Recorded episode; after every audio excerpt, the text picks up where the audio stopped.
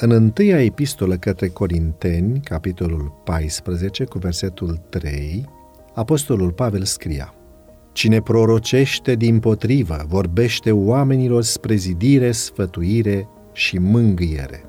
Încă de la începuturile mișcării adventiste, unii s-au concentrat pe respingerea lui Ellen White ca profet și pe atacurile îndreptate împotriva slujirii ei.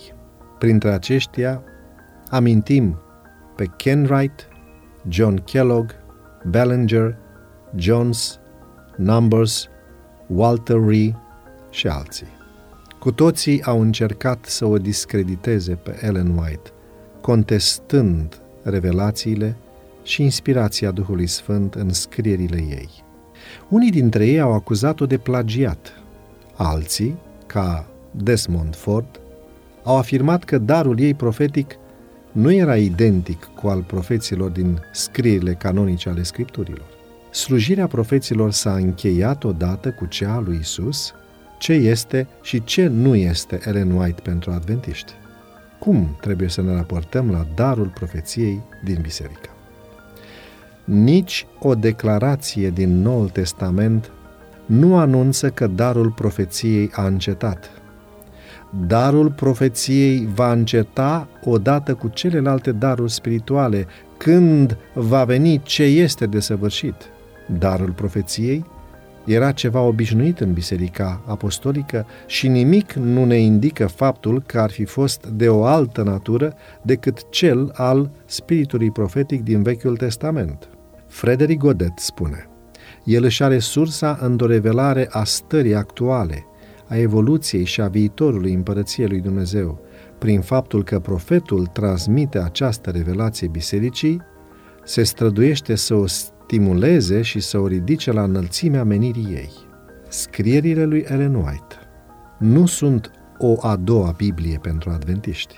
Vorbim despre texte inspirate, dar necanonice, deoarece canonul Scripturii s-a încheiat cu Noul Testament și considerăm că orice manifestare spirituală sau harismatică trebuie să se supună lui stă scris. Ellen White însă și recunoaște. Scripturile stabilesc în mod explicit că regula după care orice învățătură și orice experiență trebuie să fie testate este cuvântul lui Dumnezeu.